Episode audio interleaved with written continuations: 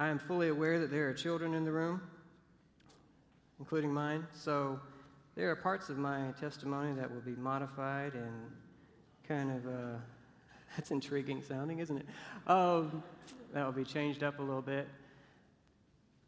Let me begin with the fact that uh, my name is Christopher Potter Greenwood. And as I learned to write my name, I had to start on the far left corner to write at the top of the page to figure out all those letters. So I knew most of the alphabet by the time I was ready to go to school because my name contained most of the letters. So I did not grow up in a Christ centered home. That doesn't mean my parents weren't Christians. It just means that when I define the words Christ centered home, it would be a home that, where they talk about Jesus at least sometimes, and we never did that. So, my, uh, partly that was probably because I grew up a military kid. So, from three to five years old, I was in Okinawa. From five to eight years old, I was in England. Neither one of those are hotbeds of Christianity. And so, we didn't go to church at all. And then in third grade, we moved to South Georgia. And I like to tell people all three of those are very distinct countries and they have their own flavor to them. I, uh, my, when we came back to South Georgia, we began going to church because my mom made us. My dad didn't want to go, and I didn't want to go because my dad didn't want to go. And so the constant debate was Sunday school or big church. This is big church.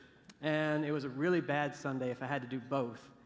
So it was always either or. My early memories of worship services were people talking about stuff I didn't understand people singing about stuff that I didn't know, and um, just doing a whole bunch of stuff I didn't get.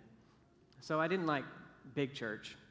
And Sunday school wasn't any better because I went with a bunch of people that I went to school with, and the only difference was they dressed nicer and they acted nicer on Sundays. But during the week, they were mean to me. And that sounds so, so sad. Um, and yet it, it was sad because I, the only redeeming fact of Sunday school was that they talked about this person named Jesus, and he seemed kind of cool, but there was no reflection of him that I could draw a part of. And so Jesus was irrelevant to me. That continued till about seventh grade when my parents got a divorce. And I had to make a decision that no kid should ever have to make is uh, which parent do you want to go live with? And so I processed that about as well as a seventh grader can. I went to school, went to the band room where I was in band, was getting my instrument out, and I looked at my best friend and I said, My parents are getting a divorce. And he said, Whoa, that's, that's bad, man. And I said, Yeah, I'm going to have to either move with my dad or move with my, stay here with my mom. What do you think I should do? And you know, every, every solid seventh grade boy answered that. He was like, I don't know. And I said, Well, I have to make a decision. And he said, Well, I guess you should just stay here because you're in the band. And so that's what I went home and told my parents. I said, Well, I'm just going to have to stay here because I'm in the band. And that's about as far as that got. And so I did. And like every sad country song, I watched my dad in his white extended cab pickup truck get into the, his truck, load up my golden retriever dog, back out of the driveway, and drive away. And um, my dad and I have a wonderful relationship to this day, but he left my life in that moment. And there's a lot of things I had to learn that my dad was not there to teach me. And so, about that same time, I began to finally read for the first time. I got into books and I started reading uh, fantasy uh, D&D books. I'm not going to get into what D&D is because there's a lot of stuff that swirls around that, but it captivated me and the Lord used that to draw my attention. Because there's a character in the D&D books called a paladin. So if you don't know what a paladin is, it's kind of like a knight. But they are described in the books as warriors of the God of light, servants of the one true God. And the Lord used that character class for me in, as a freshman in high school sitting in a history class, uh, reading that instead of paying attention. And I pondered to myself, is there a God? And if there is a God, is there just one true God? And what would it be like to be a warrior for him? I remember thinking those things. And so, as I go throughout this testimony, what I thought I'd do is I would use songs to capture snapshots of my life. And uh, so, in just a second, we're going to play the first of many songs for you. But in Acts 2:39, Peter, after the sermon at Pentecost, says this: "For the promise is for you and for your children, and for all who are far off, everyone whom the Lord our God calls to Himself." And I was very far off, and He called me. And so, let's just play a little clip of this song. You're always welcome to sing along with any of these, but there's all kinds of different songs. Let's play this first one. That was my life. Does anybody see me? A couple years later, my parents got, or uh, my dad remarried. I inherited a, a stepmom and a stepsister. I don't like to use the word step very much because they're just as much family as anybody else. And in fact, my stepmom is here this morning, and uh, she's heard my testimony a number of times, and so I'm sorry that she has to hear it one more time. But and uh, but she's I think glad to be here and spend time with the Hootie Hoos, and so um, because I inherited them, I also inherited their church in this thing called youth group that my stepsister went to. I didn't know what youth group was, but because of the youth director and the associate pastor, they invited me to come to this thing called youth camp. Um, it was called Fun in the Sun down in uh, Jekyll Island, Georgia. And uh, guys, I was just so unchurched and so lost. I didn't even get the sun S O N. I thought it was a typo. I didn't know what that was all about. It was weird. but for some reason, this introverted kid decided to go with this youth group he didn't really know. I knew my stepsister, her boyfriend, the youth director, and the associate pastor. That's it, out of the 30 some odd kids. And so I went from South Georgia to North Carolina only to come back to Georgia to go to Fun in the Sun.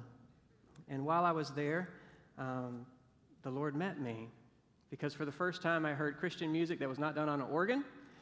Uh, I heard, and I heard the gospel message in the midst of a group of people my own age, and I was, I was just, I didn't know the whole gospel presentation was even coming. I just didn't know. I was so, I was blown away that there was indeed one true God, and that He did indeed want me to know Him, and that He had made a way for me to know Him. And so I remember thinking how amazing it was. In John 12, 32, it says, Jesus said, And I, when I am lifted up from the earth, will draw all people to myself and he was lifted up there at Fun in the Sun. And this is a song that I heard there. This was cutting edge back in the day, but it's a different version because since I got to pick the song. So it's not this version, but you'll know this song. Let's play this little clip here. That's right, that's right, that's right. Little Kirk Franklin.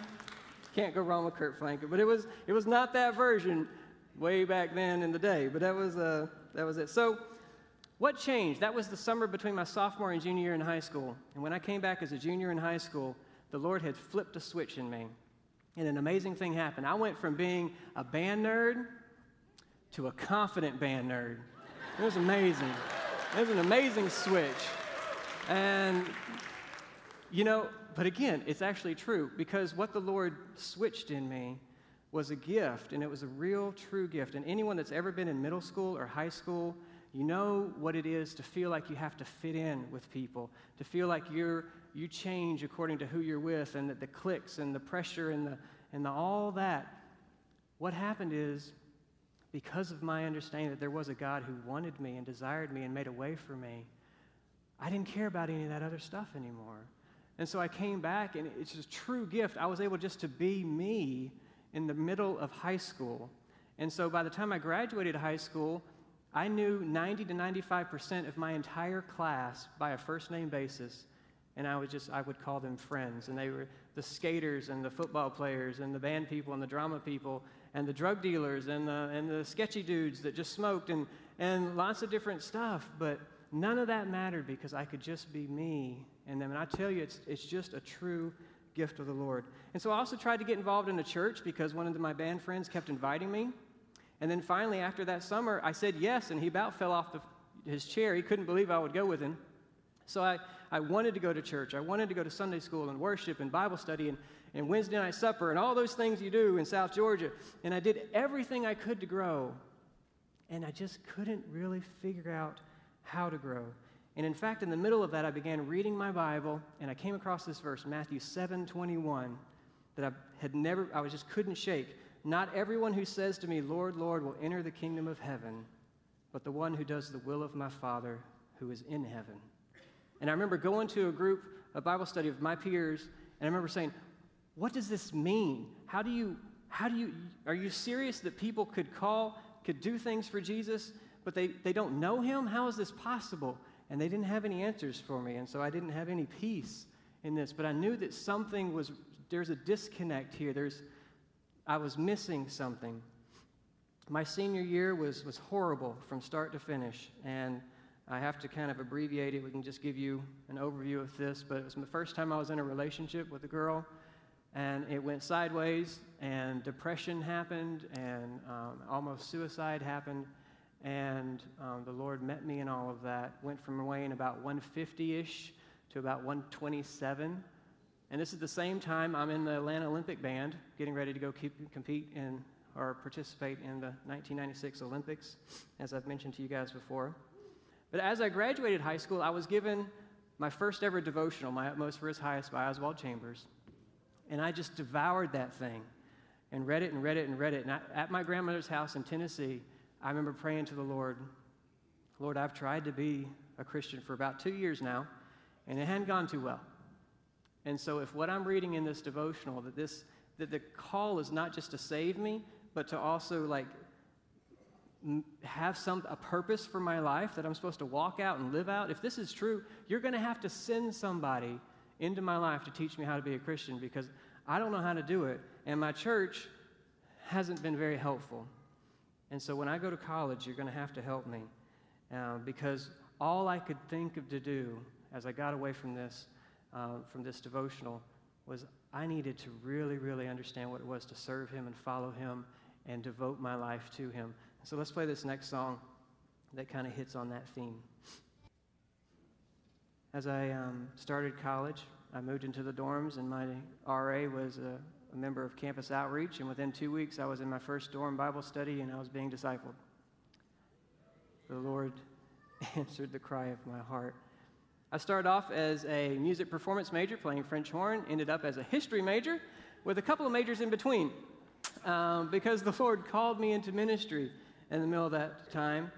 Uh, I will forever and always be grateful for my time with Campus Outreach. They taught me everything I could possibly need to know how to have quiet times and pray and understand missions and, and just share my faith and so many things.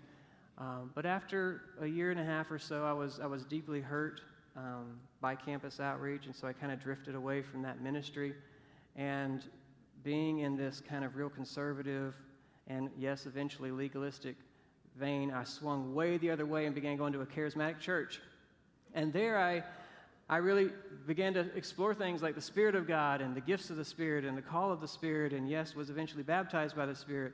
And, and yet, as I was over here, I began to, to miss some of the things back over here. And because over here, you can become so legalistic that you don't understand the Spirit of God, and over here, you can become so spirit that you don't understand holiness. And so I've been, ever since then, I've been trying to to find this tension point and live in the middle of that.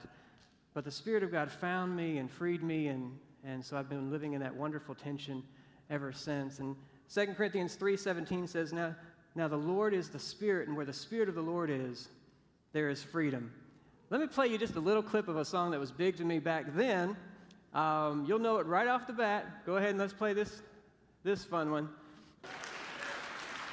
How many of you, how many of you guys know Jesus Freak? I mean, come on. Let's, all right, all right, good. A little DC talk. It's beautiful. So later in my collegiate experience, I, uh, I helped uh, a new campus minister launch a new campus ministry uh, of sorts because I had all this discipleship training and he wanted somebody to help him.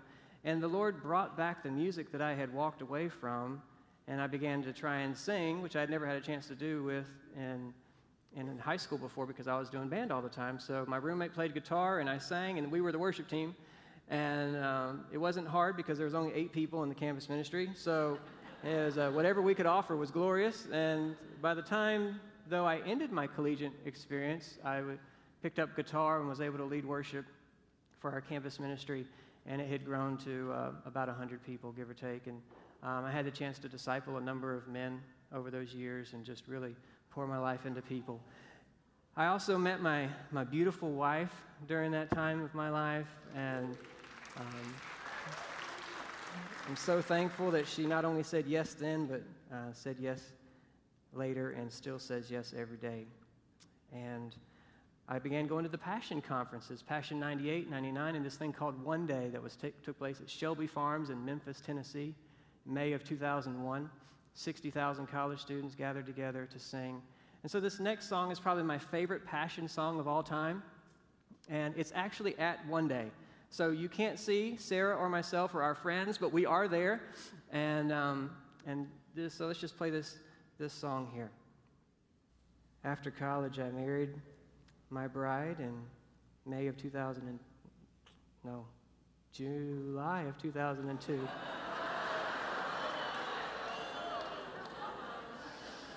I'm going to pay for that one. So I uh, also began being discipled one on one for the first time in my life.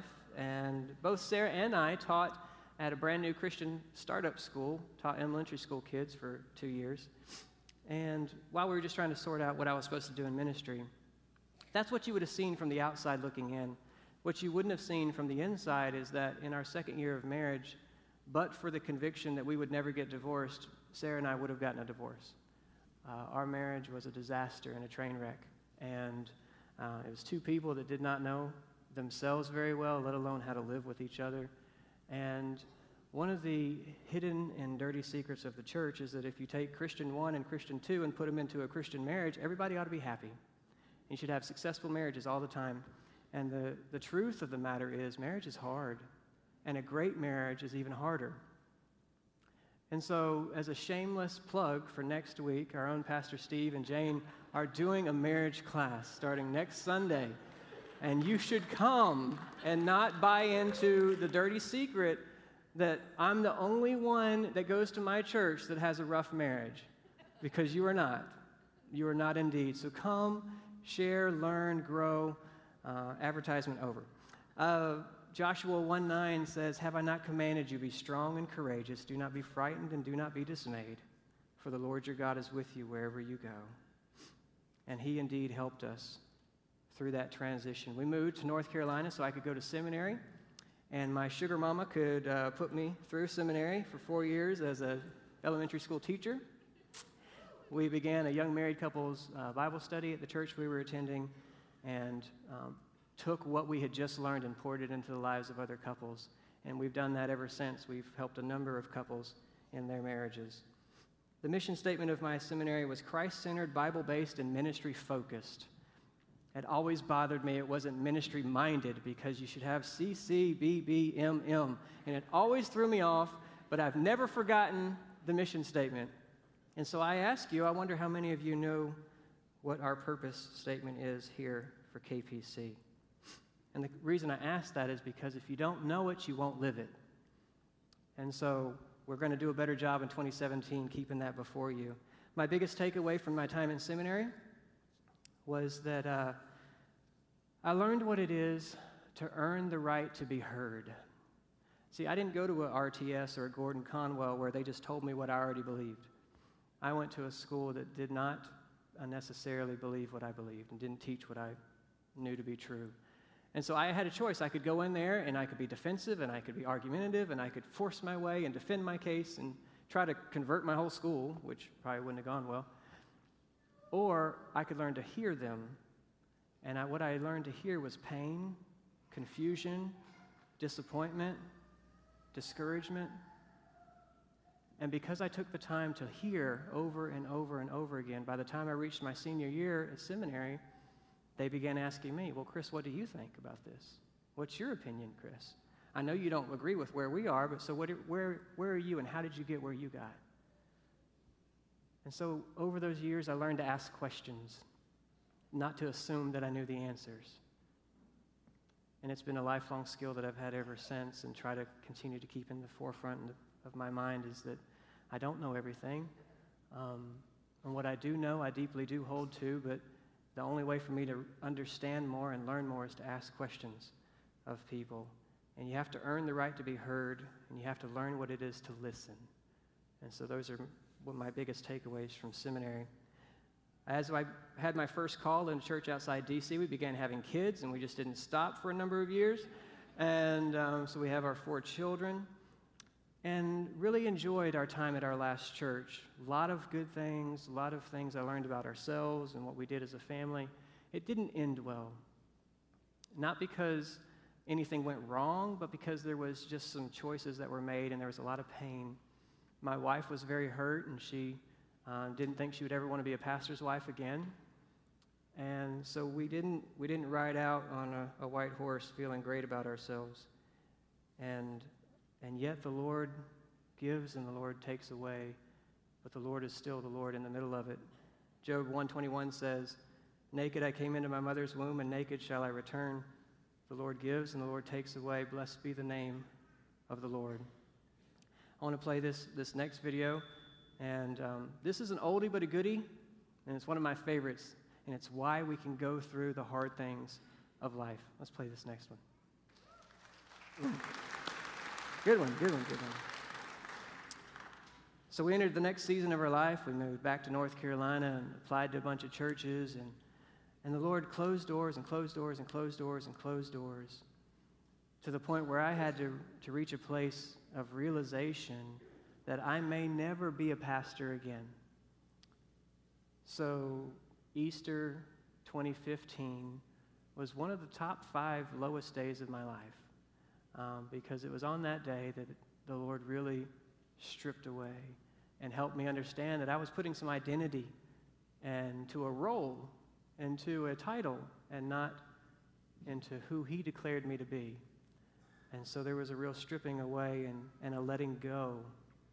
And from there, we reached the place where the Lord, we felt, was just really saying, Look, I want you to begin something new and start something new. So we launched a discipleship ministry and we moved to South Georgia to do that, and we set up shop and, and got going. And our uh, kind of the baseline for that was Colossians 1 28 and 29.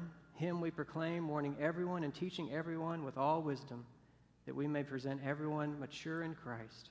For this I toil, struggling with all his energy that he powerfully works within me. To see the, the body of Christ mature and become who God says they are. But in order for me to get there, I had to let go of what I thought was important. And so, as we begin to close this thing down, I'm going to play a song for you guys that most of you probably don't know at all. And it's called Clear the Stage by Jimmy Needham. I hear a couple of yeses out there. Um, and so, this song was really important to me during this season of my life because it, you, have to make, you have to make room for, for the right things. And what I want to do is I want to kind of use this as opening up to our ministry time. I'm going to have a few more things to say after this, and then we'll have one final song. But I want you to just let this minister to you if you don't know this song. Uh, the first time I heard it, I just sat in the pew and closed my eyes and just fell apart to this song. So if you want to read the lyrics, they'll be up there. If you just want to close your eyes and let this song begin to do something in you, then I encourage you to do that. So we're going to play the whole song for this one. It's called Clear the Stage.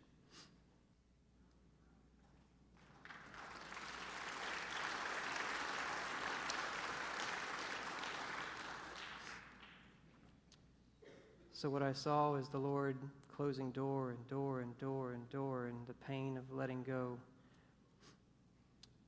brought me here.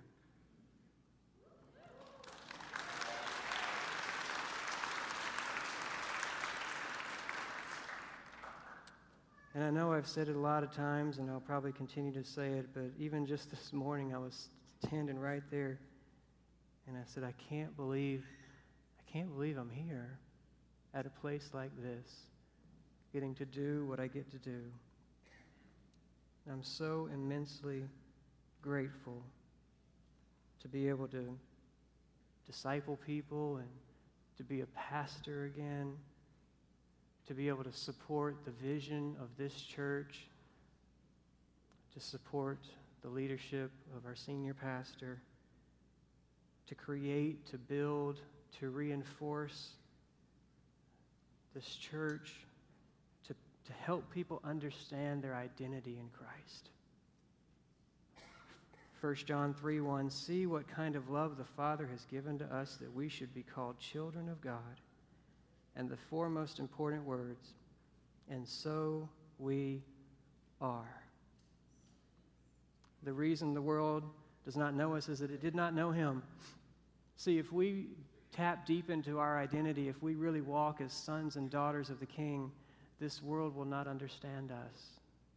And that's my vision and my hope and my dream for this church is that we wouldn't just be a community that comes and gathers on Sundays, but that we would be a community that this, that our, this area does not understand. We don't get those KPC people. We don't get them, not just because they dance in the aisles, but because of the way they love people. This last song, and I want the altar ministers to please come on up if you could.